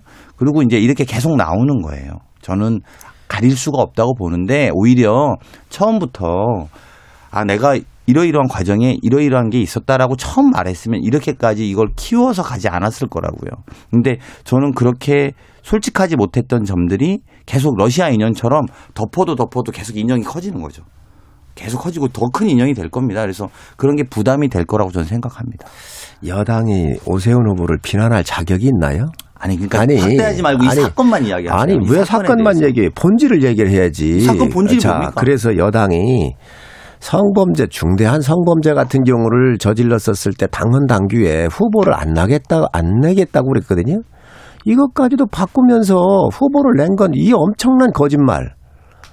그 다음에 그 전에도 있습니다. 공수처 또 선거법 연계해서 예, 예, 저 지금 여당이 야합을 해가지고 우리 당의 반대를 무릅쓰고 지금 공수처장도 앞에서 다뤘지만 이 심각한 문제가 나왔는데 이때도 절대로 비례정당 만든다 만들지 않겠다라고 다 약속했거든요 당 대표부터 그래놓고 당원 투표 해가지고 쓱 해가지고 이것을 갖다가 또 어, 비례정 위성정당 만들어 가지고 했거든요.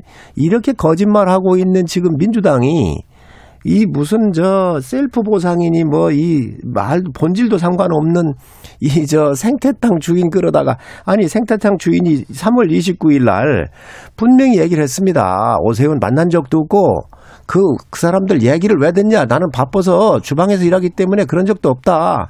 그래 놓고 4월 2일 날 이, 이, 저, 데려다가, 어, 오세훈 봤다고 얘기했거든요. 근데 여당은 김대엽 사건 전과 오범인 사람 말이지요.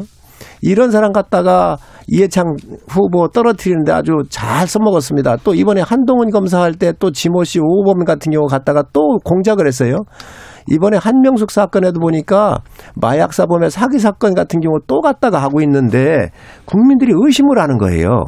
이런 사건도 어째 이렇게 앞뒤가 맞지 않고 증언이 일관성이 없으며 29일 날 이야기한 사람하고 한 사람이나 4월 2일 날 뉴스 공장에 출연해서 한 사람이 똑같은데 그럼 자기가 한 얘기를 몰랐겠습니까? 네, 설명 그러면 네. 이런 것 같은 경우를 이렇게 공작해서는 안 된다. 이 국민들께서는 자, 지금 예. 이 여당의 공작을 다 알고 있다 이렇게 생각합니다. 잠깐만 이야기하고 예. 저도 그 일단 오세훈 후보가 진실되다는 거에 대한 확신은 못 하시는 거잖아요. 그러니까 다른 이야기는 알겠어요. 저희가 음. 과거에 뭐 이러저렇다고 야당에서 지적하는 거에 대해서 오늘 이 토론을 하는 자리가 아니니까 그거는 제가 뭐 이야기하지 않겠습니다만 오세훈 후보가 거짓말 한번 후보, 그러니까 오세훈 후보 확실히 진실입니다. 이런 말은 못 해요. 아무도. 야당에서 지금 저렇게 많이 말씀하지만 여당이 이런 문제도 있었잖아요. 그러니까 그런 말 할 자격이 있습니까? 라고 말할 수 있습니다. 그런데 오세훈 후보가 진실되다. 이건 아무도 대답 못 한다는 거고요. 그리고 그런 것이 저는 1년 남은 임기에 정치 투쟁을 계속 할 서울시장 후보라고 보여지는 오세훈 후보가 조금 더 진실되게 이야기하는 게 국민들한테는 예의 바른 것이고 특히 부동산 투기로 국민들이 절망에 빠져 있는데 내가 과거에 그런 적이 있었다라고 그래서 나는 그린벨트를 풀었고 내 처가가 내 와이프가 보상을 받았다라고 솔직하게 말하지 않 그렇게 말하기 어려웠겠죠. 근데 그렇게 해서 생긴 이 거짓말 논란이 아직까지 그러니까 이거 그 거짓말 논란 있잖아요. 거짓말 아닙니까? 이렇게 말했더니 민주당도 거짓말했잖아요가 아니라 우린 거짓말 아닙니다라고 말을 쓰면 좀 좋겠다는 거를 주장할 수 있는 거지 않습니까? 네. 그래서 저는 이 대목에 성, 성호님, 이, 이 관련해서 30초만 주세요. 30초. 예, 20초만 말씀하시고 알겠습니다. 끝내야 됩니다. 이 코너 자체를. 예. 그럼 박영선 후보는 정말 거짓말 대왕입니다. 아니, 그렇게 말하지 자, 보세요. 예. 농패딩, 평창 농패딩 어떻게 빌렸습니까? 대답 아직도 없습니다. 거짓말 다 했습니다. 예. 그 다음에 황교안 법무부 장관하고 점심 먹었다 그랬거든요. 그 또한 거짓말입니다. 지금 네. 도쿄 아파트 제대로 해명하고 있습니까? 거짓말하면 박영선입니다. 거짓말하는 사람이 누구를 공격합니까? 네, 알겠습니다. 두 분 말씀 감사하고요. 최고의 정치 국민의힘 성일종 의원, 더불어민주당 강훈식 의원이었습니다. 고맙습니다. 네, 고맙습니다. 예, 조금 전 성일종 의원께서 언급하신 여론조사 내용 말씀드리는데요. 첫 번째는 리얼미터가 뉴시스 의뢰로 지난달 30, 31일 서울시장 후보 중 누구에게 투표하겠냐 이런 조사였고요. 두 번째는 한국갤럽이 3월 30일부터 4월 1일까지 문재인 대통령 국정 지지도 조사했습니다. 자세한 내용은 중앙선거 여론조사 심의위 홈페이지 참조하시면 됩니다. 고맙습니다. KBS 1라디오 최경의 최강시사 2부는 여기까지고요. 3부 박정호 교수와 함께하는 경제합시다 준비되어 있습니다. 일부 지역국에서는 해당 지역 방송 보내드립니다. 고맙습니다.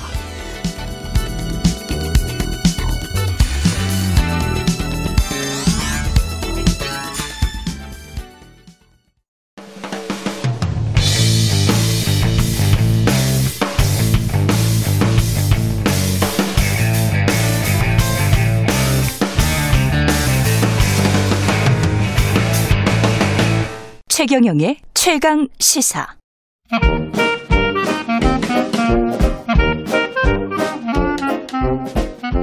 네, 최경영의 최강 시사 경제합시다. 월요일은 명쾌한 경제 이야기 해보고 있습니다. 박정호 명지대학교 특임 교수 나와 계십니다. 안녕하십니까? 예, 안녕하세요. 예. 반도체가 이렇게 중요해질지는 몰랐습니다. 그러니까요. 예, 엄청나네요. 예. 예.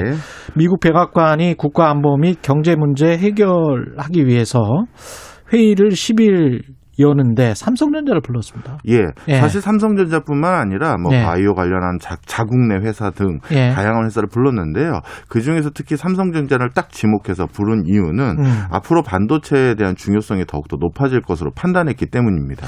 SK 하이닉스가 약간 섭섭했겠어요. 아, 그 생각은 못했겠네, 예. 못했네요. 예. 어, 사실 2000년대 이후부터 예. 미국의 반도체에 대한 전략 전술은 뭐였냐면 우리는 설계만 하고 팹리스라고 불리죠. 그렇죠. 예. 설계만 하고 생산은 굉장히 자본 집약적인 것이니 예. 그거는 아시아나 다른 국가에서 하도록 어, 놔두겠다 이렇게 했었었습니다. 예. 팸리스라는 공장이 없다는 겁니다. 예, 맞습니다. 예. 그래서 자체적으로는 진짜 설계만 하고 대만이나 한국이나 일본 회사들이 직접 생산을 해 왔었었는데요. 예.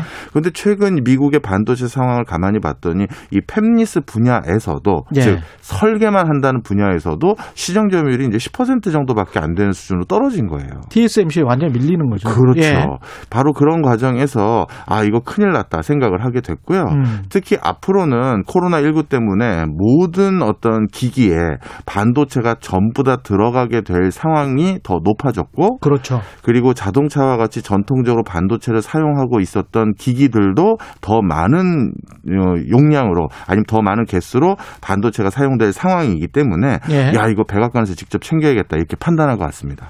이게 반도체 가 어느 정도로 부족하다. 지 현재는 어느 정도로 부족하고 앞으로도 이게 부족 하게 되는 겁니까? 예.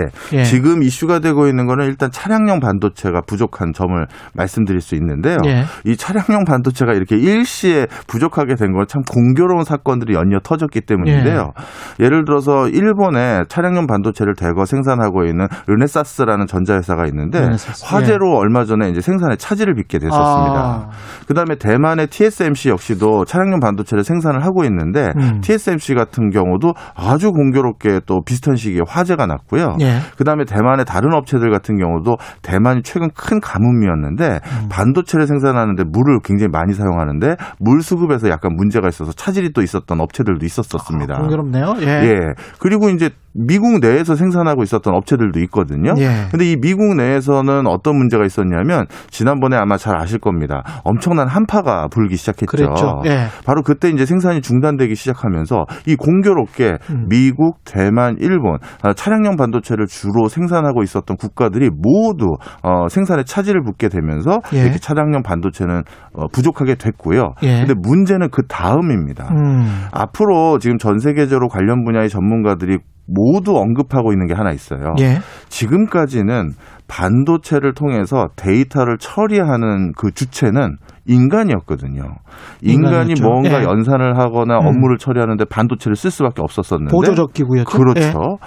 그런데 앞으로의 세상은 기계가 반도체를 쓰게 될 가능성이 높다라는 거예요. 이른바 AI. 그렇죠. 인공지능 스스로가 데이터 연산을 하고 학습을 하고 해야 되기 때문에 그리고 인공지능이 쓰는 데이터 학습의 양은 우리 인간과 비교가 안 되거든요. 그렇죠. 예. 그러다 보니까 이렇게 천문학적인 이제 반도체 수요가 뻔히 보여지는 상황에서 음. 에, 미국이 이제 반도체를 직접 설계뿐만 아니라 생산도 할 수 있는 인프라를 조성해야 됐다 이렇게 판단한 것 같습니다. 이게 자율주행차 나오면 더 그 수요가 커질 수밖에 없을 거 아닙니까? 네. 그리고 자율주행차 나오면 지금 5G 한다고 하지만 6G, 7G 뭐 어떻게 갈지는 모르겠지만 어떻게 명명할지는 모르겠지만 그것과 관련된 네트워크 장비들 그 주문형 반도체들 전부 다 바뀔 거 아니에요? 네, 그렇죠. 사실 미국 내에서는 이렇게 얘기하는 학자들도 있거든요. 예. 어떻게 보면 이것도 중국을 견제하기 위한 것인 것 같긴 한데요. 음. 어, 5G가 아니라 지금 인공지능이나 이렇게 빅데이터, 클라우드 환경 속에서는 예. 6G로 그냥 바로 건너뛰어야 된다. 그렇기 때문에 음. 더더욱 많은 데이터 사용에 인프라를 조성하는 데 관심이 많은 게 사실입니다. 예. 그러다 보니 당연히 반도체는 직접 챙겨야 되는 걸로 바뀐 거죠. 지금 중국 이야기 하셨지만 차량용 반도체 때 문이 아니고 사실은 미국이 삼성전자를 부른 건 중국 때문에 부른 거 아닙니까? 그렇게 보는 사람들도 많더라고요. 예. 왜냐하면 이제 삼성전자의 사실 실질적으로 가장 큰 고객은 중국이죠. 예. 반도체 40% 가까이를 중국에 납품하고 있는 상황이니까요. 예. 자 그런데 이렇게 보시면 좋겠습니다. 저는 저는 음. 이렇게 보는데요. 예. 어, 우리 비즈니스 하시는 분들은 정치와 사실 이제 결부되지 않는 게 좋잖아요. 아 그렇죠. 예, 그러다 보니까 골치 아픈 일이 하나 더 생기는 거죠. 맞습니다. 기술 개발하기도 예. 벅찬데 또 골치 아픈 일이 더 생기면 안 되죠. 예. 따라서 그나마 만약에 백악관이 중국에 대한 자- 반도체 공급에 대해서 뭔가 뭐 태클을 걸기 위해서 부른 것이라 하더라도 음. 그것에 대한 어떤 시기를 뒤로 미루기 위해서는 미국이 필요한 반도체를 빨리 만들어 주는 것이 그래도 우리가 중국에 판매하는 것에 대해서 도드라지게 안 보이는 거죠. 그렇죠. 예. 예. 그래서 이번에 백악관에 들어가서 아마 어, 바이든 정부도 이번에 다 대규모 SOC를 구축한다라는 대규모 예산을 집행하기로 결정하면서 거기에 500억 달러 같은 겨- 규모의 반도체 관련한 투자를 하겠다라고 명시가 되어 있습니다. 아, 그렇군요. 예. 예. 그러니 그런 반도체와 관련된 어, 적극적인 투자를 한다라고 했었을 때 예. 미국 입장에서는 앞으로 수요가 더욱더 높아질 건 분명한 사, 실이고요 예. 또 반도체가 지금 빅사이클 상황에서 이제 호황으로 이제 접어든 상황이거든요. 예. 그렇다면 이번 기회에 미국 시장에 진출을 할 예정도 있었었으니까 음. 적극적으로 같이 알아보는 것도 좋다. 저는 이렇게 생각합니다. 500억 달러면 60조 정도 되는 건가요? 예, 그렇죠. 60조 정도면 삼성전자가 가지고 있는 잉여 현금이 한 120조 정도 되니까 네.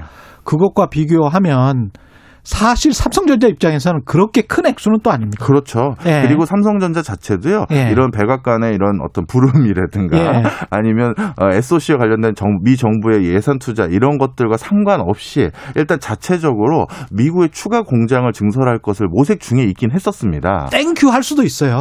그렇죠. 삼성전자 입장에서는 오히려 더 네. 어, 헐값에 공장, 공장도 짓고 그렇죠. 그리고 삼성의 입장에서는 사실 삼성은 어, 우리 흔히 말하는 메모리 반도체의 아주 메카이지 우리 시스템 반도체라고 불리우는 그렇습니다. 차량용 반도체도 여기에 포함되거든요. 음. 이 부분에서는 사실 시장 점유율이 그렇게 높지 않습니다. 그렇습니다. 요걸 예. 잠깐 설명드리면요. 음.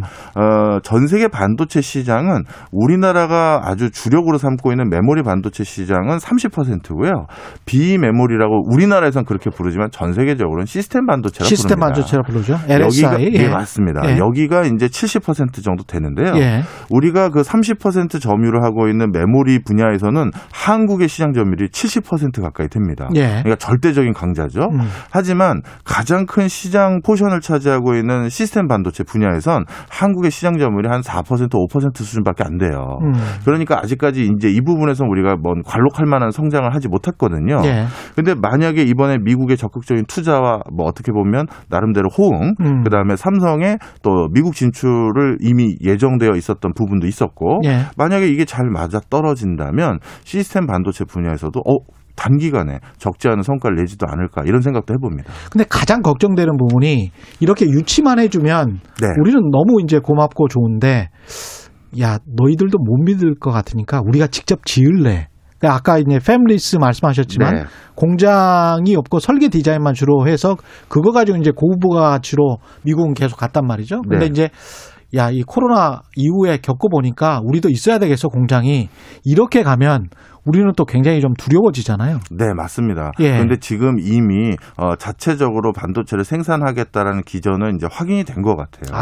반도체라는 게 이제 단순히 이런 산업재에만 쓰이는 것이 아니라 음. 전투기라든가 우주항공이라든가 국방과 관련된 가장 핵심적인 부품이기도 하거든요. 예.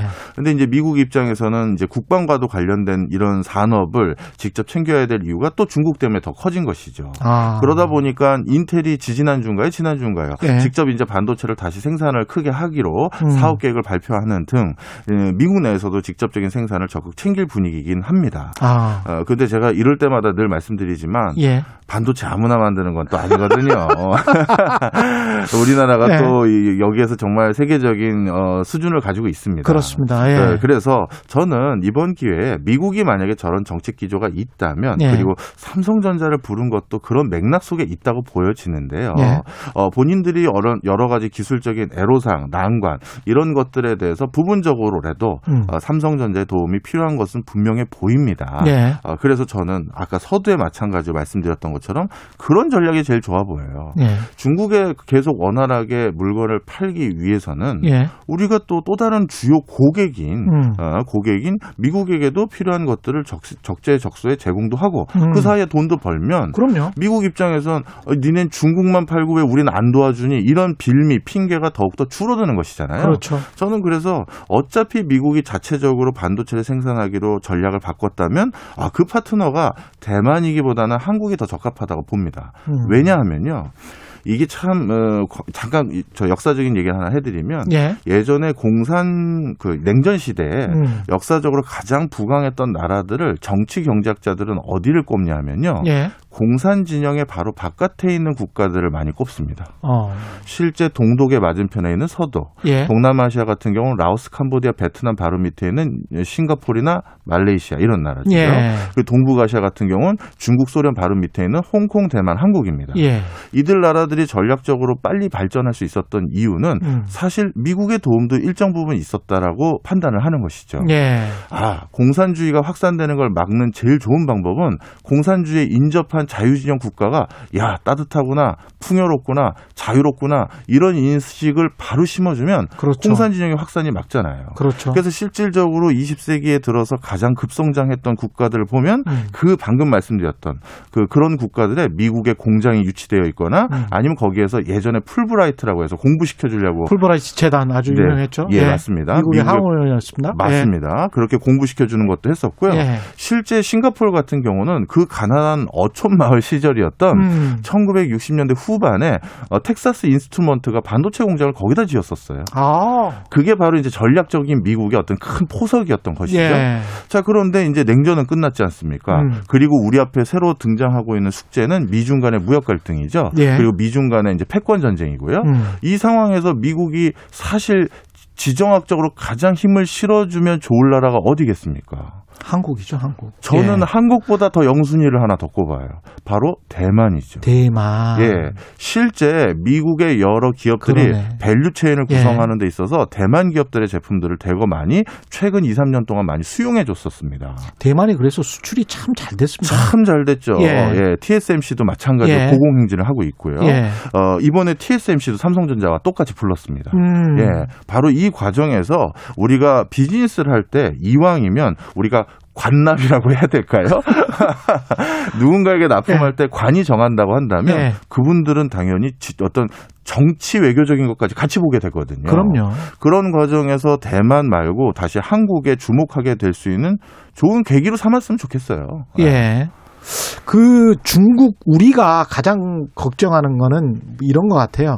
미국이 물론 지금 당장은 그럴 일은 없겠지만 자꾸 저렇게 갈등이 격화돼서 네. 미국과 중국의 갈등의 격화로 야 중국에 납품하지 마. 이거를 이제 우리는 제일 걱정하잖아요. 예, 사실 저기 어, 이렇게 보시면 될 것 같아요. 뭐든지 네. 비즈니스는 리스크를 관리한다는 측면에서 예. 언젠가 그럴 수 있는 그 여지도 우리가 미리 대비해야 된다고 생각합니다. 음. 이거는 비단 우리나라 사람들뿐만 아니라 미국의 대표적인 명망 있는 학자들조차도 예. 한국의 삼성전자를 비롯해서 하이닉스 음. 어, 이런 기업들이 그리고 LG 어, 에너지 솔루션도 마찬가지고요. 예. 언젠가 미국 정부에서 중국의 납품 자체를 아예 하지 못하도록 할 것까지도 대비해야 된다라고 말을 하고 계신 분들도 많아요. 그러면 이게 마켓의 시장의 한 30% 정도가 떨어져 나가는 건데 우리 입장에서는 맞습니다. 정말 치명상이라고 치명상이에요. 예. 따라서 이번에 만약에 미국에 가는 삼성전자를 비롯해서 음. 앞으로 우리 기업 중에서 누가 또 이런 뭐랄까 계기가 있다고 한다면 예. 저는 언젠가 그 30%에 대한 리스크를 관리하기 차원에서도 미국 시장을 더욱더 많이 확보해야 될 필요도 있고 예. 그리고 만약에 뭐 아니 미국이 계속 중국에 납품하라는 걸 뭐라고 안 하더라. 그러면 어, 우리 시장만 더 커진 거잖아요. 그렇죠, 그렇죠. 그래서 이번 것을 우리가 크게 주저할 필요도 없고 음. 오히려 그냥 고객이라고 생각해서 네. 더 납품할 수 있고 조건만 좋다면 네. 우리가 그 사이에서 주판만 잘 튕기는 게 예. 저는 더 권하고 싶은 얘기입니다. 우리는 뭐 미국도 큰 고객, 중국도 큰 고객, 뭐 잘 해야죠. 예, 많이 팔아야죠. 예, 알겠습니다. 지금까지 최경련의 최강 시사 경제합시다. 박종호 명지대학교 특임 교수와 이야기 나눴습니다. 감사합니다. 네. 예, 지금 여러분 KBS 일라디오 대표 아침 시사 최경련의 최강 시사 듣고 계십니다. 문자 참여는 짧은 문자 50원, 기본자 100원이 드는 샵 #9730 무료인 콩 어플에도 의견 보내 주시기 바랍니다. KBS 일라디오 최경련의 최강 시사 듣고 계신 지금 시각은 8시 45분입니다. 최경영의 최강 시사는 여러분과 함께합니다. 짧은 문자 50원, 긴 문자 100원이 드는 샵 9730. 어플 콩과 유튜브는 무료로 참여하실 수 있습니다. 네, 국내 코로나19 하루 신규 확진자 숫자 연일 500명대를 기록하고 있습니다. 유흥업소 발, 교회 발, 집단 감염도 계속되고 있고 더욱이 범철, 이동철 이게 아주 꾸준히 늘고 있는 그런 상황입니다. 어제 중대본 대국민 담화에서도 4차 대유행 대유행 우려를 강조했는데요. 현 상황 얼마나 심각한지 어느 정도인지 가천대학교 길병원 엄중식 감염내과 교수님 연결돼 있습니다. 안녕하십니까? 예, 안녕하십니까? 예. 그 닷새째 이제 500명대 확진자인데요. 현 상황은 어떻게 보고 계십니까?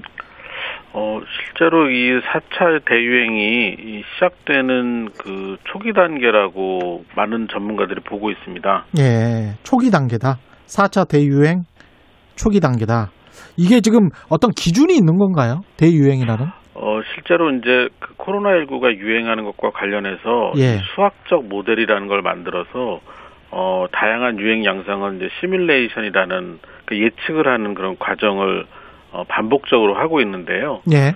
어, 최근에 그 확진자가 발생하는 양상, 특히 이제 검사를 받은 분 중에 어, 양성으로 나오는 비율이 높아지고 있고 예. 또 여러 그 수도권뿐만이 아니라 비수도권에서도 확진자 숫자가 절대 숫자가 일단 늘어나고 있는 데다가 어, 수도권 지역의 경우에는 어, 감염 경로를 알 수 없는 환자들이 이제 30%를 육박하는 상황이 되고 있고 예. 재생산 지수라는 것도 1.0을 넘어서기 시작했습니다. 이제 이렇게 되면은 확진자들이 어, 단기간에 폭발적으로 늘어날 수 있는 여건을 갖췄다고 보고 있습니다. 재생산 지수가 1.0을 넘었다는 거는 한 명 이상에게 한 사람의 감염자가 더 감염시킨다 뭐 이런 말씀인 네, 거죠? 그렇습니다. 예. 근데 이렇게 그 확진세가 갑자기 치솟는 이유는 뭐라고 보세요?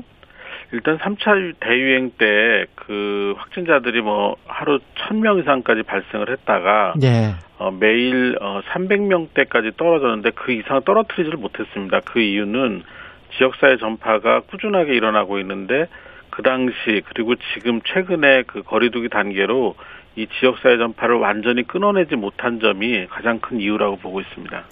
이 정부가 지금 뭐 A 주시하고 있는데 2단계 전국 단위의 2단계 격상도 필요하다고 보십니까? 지금 오늘 내일 확진자가 나오는 양상을 보면 알겠지만 만약 예. 지금보다도 확진자가 증가하는 추세가 맞고 앞서 말씀드린 여러 가지 감염 전파 지표들이 호전되지 않는다면 어, 좀 빠르게 결정할 필요가 있다고 보고 있습니다. 좀 빠르게 결정할 필요가 있다. 네. 아, 자영업 하시는 분들이나 이제 경제 걱정하시는 분들은 굉장히 좀 어, 서글퍼지는 그런 상황이 오고 있는데요. 이게 얼마간 이렇게 지켜봐야 되는 건가요? 사실 그 이 대유 4차 대유행의 그 전조가 한 네. 2주 전부터 나타나고 있었습니다. 그런데 어 실제로 이제 그 가시화되기 시작한 게 지난주 말부터라고 생각을 하고 있고요. 네. 그래서 이제 거리두기 단계 조정과 관련된 논의도 이미 지난주 말부터는 시작이 된 걸로 알고 있습니다. 그럼 2단계에서 수도권 같은 경우에 수도권 같은 경우에 2단계에서 2.5단계로 격상되는 겁니까? 만약에 한다면? 네, 그렇게 해야 되는데 예. 어, 저 같은 경우는 제 생각은 이게 전에도 이 거리두기 단계를 완만하게 올리면서 굉장히 길게 끌고 갔거든요. 그랬죠. 그래서 만약에 이제 4차 대유행이 온다면 3차 대유행보다 더 진폭이 커질 가능성이 높기 때문에 예. 애초에 좀 그 거리두기 단계를 좀 더 그 강력하게 어, 높이고 그리고 3단계로 하자. 예, 예, 예. 방역 대책들도 좀 더 그 강화된 그런 단계를 단기간에 적용하는 것이 더 낫지 않겠나 이렇게 생각을 합니다. 예. 그 방역 당국 같은 경우에는 자가 진단 키트 보급을 지금 하- 하겠다 이렇게 검토 중이다 이런 이야기인데요. 이거는 어떻게 보세요? 어, 대한 진단 검사의학회 같은 경우는 이 자가 진단 키트의 그 정확도 때문에 음. 반대를 하고 있고 저도 개인적으로 반대를 하고 있습니다. 이 자가 진단 키트는 어, 이 의료기관, 그러니까 검사할 수 있는 의료기관이나 검사소를 어, 뭐 50km, 100km 이렇게 멀리 가야 되는 그런 미국과 같은 상황. 예. 그리고 검사, 확진 검사를 며칠씩 걸려서 확인할 수 있는 그런 상황. 그리고 어, 이 의료 서비스를 어, 짧은 거리를 이동을 해서 받을 수 없는 그런 접근성이 떨어지는 나라에서 활용이 가능하고 우리나라처럼 확진 검사를 24시간 내에 확인하고 음. 또그 입원을 빨리 할 수 있는 그런 나라에서는 크게 유용도가 떨어진다고 생각합니다. 일단 정확도가 많이 떨어집니다. 정확도가 많이 떨어진다. 예. 정부가 만약에 그 3단계 격상을 하게 되면은 방역에는 아주 효과적일 것 같습니다만은 경제가 굉장히 안 좋은 상황에서 이거를 어떻게 결정해야 될지 모르겠네요. 그러니까 이 부분이 가장 어려운 부분이 될 것 같은데 방역 예. 입장만 생각할 수는 없기 때문에 정부가 그 경제적인 피해나 이런 것들도 고려를 한 그런 결정을 하리라 생각합니다. 아, 중간에 이게 균형 잡히기가 쉽지가 않겠습니다. 당국자들도. 예. 이 백신 접종 관련해서 이게 75세 이상 어르신들 대상으로 한 백신 접종은 지금 순조롭게 되고 있는 건가요? 지금 그 1차 접종 물량이 그 도입, 보급이 된 상태에서 예. 여러 센터들이 이제 그 구축이 끝나서 어, 특히 이제 서울 같은 경우는 접종을 어, 곧 시작하는 그런 상황으로 알고 있습니다. 그런데 예. 아무래도 조금 그 속도가 좀 더디지 않나 이렇게 생각을 하고 있습니다. 그 백신을 먼저 접종한 나라들 경우를 보니까 오늘 워싱턴 포스트에 그런 기사가 떠던데요. 효과가 이게 길어야 8개월 이런 전문가들의 분석도 있고 길 뭐 6개월 이런 이야기들도 있고 명확하게 언제까지 백신을 맞고 이게 면역이 되고 그 다음에 안 걸릴 것이다. 이 여기에 관해서 확신을 못 하고 있던데요. 네. 일단은 접종을 어, 우리나라에 도입된 백신들은 아직까지는 두 번 접종을 해야 되는데 두번 예. 접종을 하고 2주 정도가 지나면 거의 뭐 95% 이상이 항체를 형성하는 것으로 되어 있습니다. 이제 이 상태에서 이 접종 인구가 우리나라의 경우엔 적어도 20% 이상은 돼야지만 큰 유행을 막을 수 있는 그런 상황이라고 보고 있고 예. 백신의 효과가 얼마나 지속되는지는 이 백신이 최, 처음 만들어져서 이 접종이 된 백신이기 때문에 예. 시간이 흐르면서 6개월까지는 지금 효과가 있다는 것이 확인이 되고 있는데 앞으로 9개월, 12개월까지 효과가 있느냐는 조금 더 지켜봐야 되는 상황입니다. 그러면 지켜보다가 나중에 뭐 마치 독감 백신처럼 매년 맞거나 무슨 매 환절기 때마다 맞거나 이렇게 될 경우도 있습니까? 그렇게 될 가능성이 상당히 높다고 보고 있고요. 상당히 높다? 예, 예. 백신 개발하는 측면에서도 앞으로 이 유행하는 그런 백신에 대해서 이 독감 백신처럼 어, 유행하는 변이 바이러스를 어, 중심으로 해서 어, 백신이 효과를 낼 수 있도록 계속 어, 보정하고 그리고 새로운 그런 형태의 백신을 개발을 하고 있는 상황입니다. 미국 같은 경우도 지금 뭐 전체 인구 3명 중에 1명꼴로 지금 백신 맞았단 말이죠. 근데 이제 여전히 확진자가 몇만 명 수준으로 나오고 있는데 미국 인구를 감안한다고 하더라도 이게 워낙 마스크를 안 써서 그런 건가요? 어떻게 봐야 됩니까?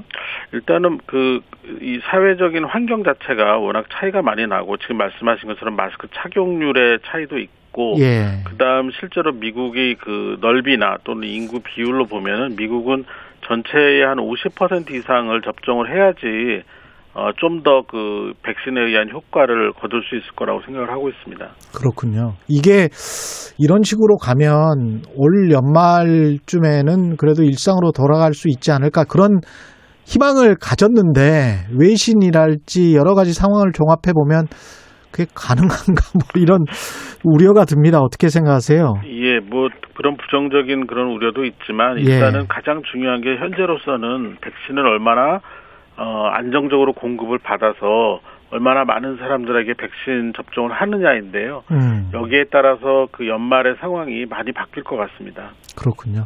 이 젊은 사람일수록 약간의 부작용이 좀 심하게 조금 많이 아- 앓는다 이런 이야기를 하는데 그거는 일반적인 겁니까? 어, 사실 백신이 정말 좋은 백신이라면 부작용이 없이 이상 반응이 없이 접종이 완료가 돼야 되는데요. 예. 지금 개발된 백신들은 그런 그 부- 이상 반응에 대한 그, 그 빈도를 줄이는 그런 어, 시도를 할 수 없는 시간적 여유를 갖고 개발이 됐거든요. 예. 특히 이제 지금 아스트라제네카 백신 같은 경우에는 특히 이제 젊은 연령층에서 발열이나 근육통 같은 것들이 이제 굉장히 많이 나타난다고 알려져 있는데 예. 이게 그렇다고 해서 어, 심각한 그런 그 후유증을 남기는 이상 반응은 아니기 때문에 음. 현재로서는 그런 것들을 감수하고 접종을 진행해야 되는 상황입니다.